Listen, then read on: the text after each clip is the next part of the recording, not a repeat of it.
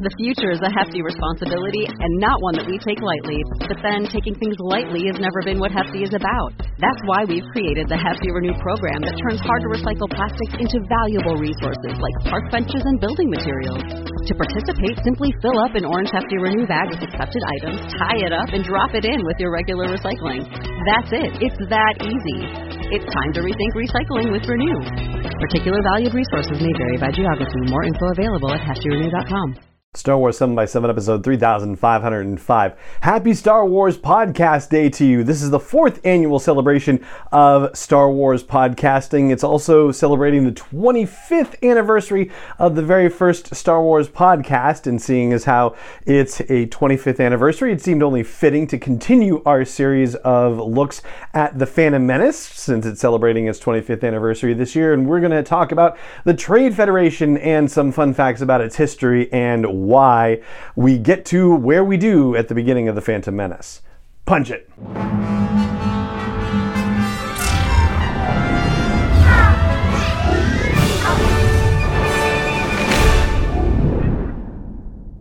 Hey, Rebel Rouser. I'm Allen Voivod, and this is Star Wars 7 by 7 your daily dose of Star Wars joy. And thank you so much for joining me for it. And if I've never explained it, or if you've never heard me explain it, the whole 7 by 7 of the podcast is meant to flag that this is running seven days a week for approximately seven minutes a day. So it's a real, you know, bite sized thing that you can listen to in the corners of your life for all intents and purposes. And just because it's quick, that doesn't mean that we don't also go deep on some topics. This is a podcast about Star Wars storytelling and about the news that affects Star Wars storytelling. This happens to be for Star Wars Podcast Day this year, the 25th anniversary of the advent of the very first Star Wars podcast, Jedi Talk. It also happens to be the nine year, seven month anniversary of Star Wars 7 by 7 The show has released an episode every single day since July 7th of 2014. We're coming up on our 10th anniversary on July 7th. Now, this also happens to be, of course, the 25th anniversary of The Phantom Menace. And so, once a month, I'm doing a special episode about The Phantom Menace, about some aspect of it. Last month, we talked about the opening crawl of The Phantom Menace, a little bit of history on it. And today, we're going to talk about the Trade Federation. On a lot of the episodes that we do here on Star Wars 7x7, we will do seven takeaway breakdowns or top seven lists or things like that. And, you know, seven's kind of a big number around here.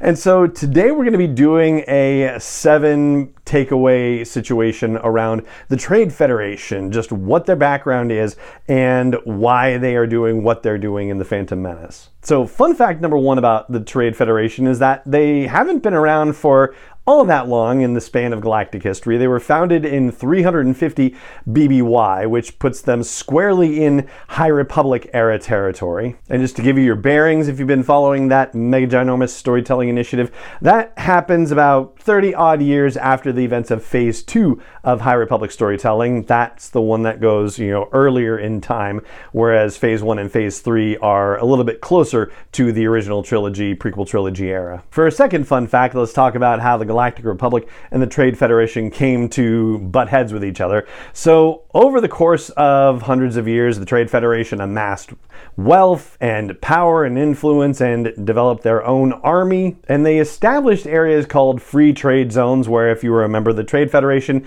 then you could conduct business comparatively cheaply. If you were not a member of the Trade Federation, then they would cause you all kinds of problems and charge you all kinds of fees and make your life very difficult. But it's not like if you're a member of the Federation, you were getting a free ride because you had to pay to be a member of the Federation, too. In the meanwhile, the Galactic Republic was trying to stay funded. And how do governments stay funded? Through taxation.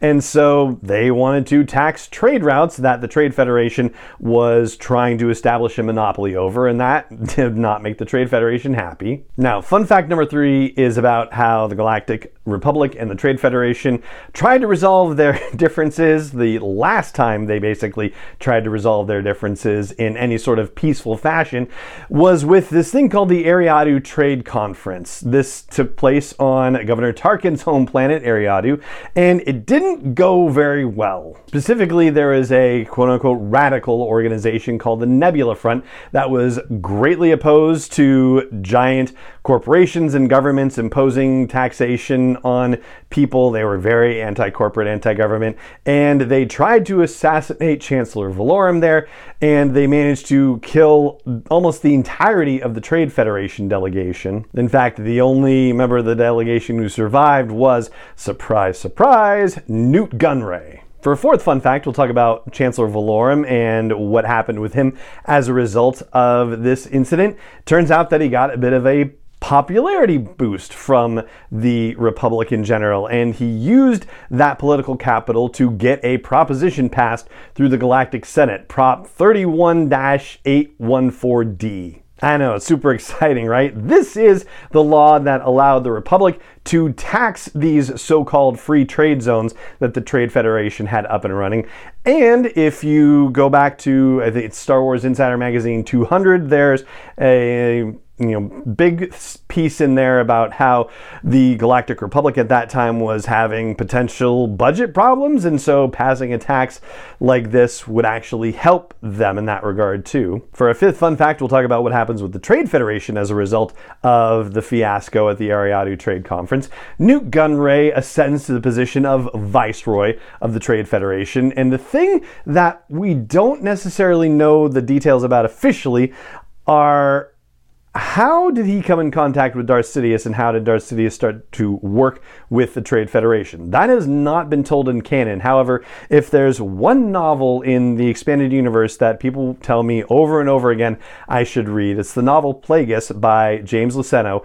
That tells the story of Darth Plagueis and Darth Sidious and how they kind of, you know, worked their way through galactic power channels and whatnot. And in that novel, it details how Sidious, through a combination of bribery and blackmail, basically came to work with the Trade Federation and used them to help further his own galactic conquering plans. Now, our sixth takeaway has to do with how we arrive at the events of the Phantom Menace. So, one of the things that the Trade Federation is known for doing is blockading planets that are not cooperating with them.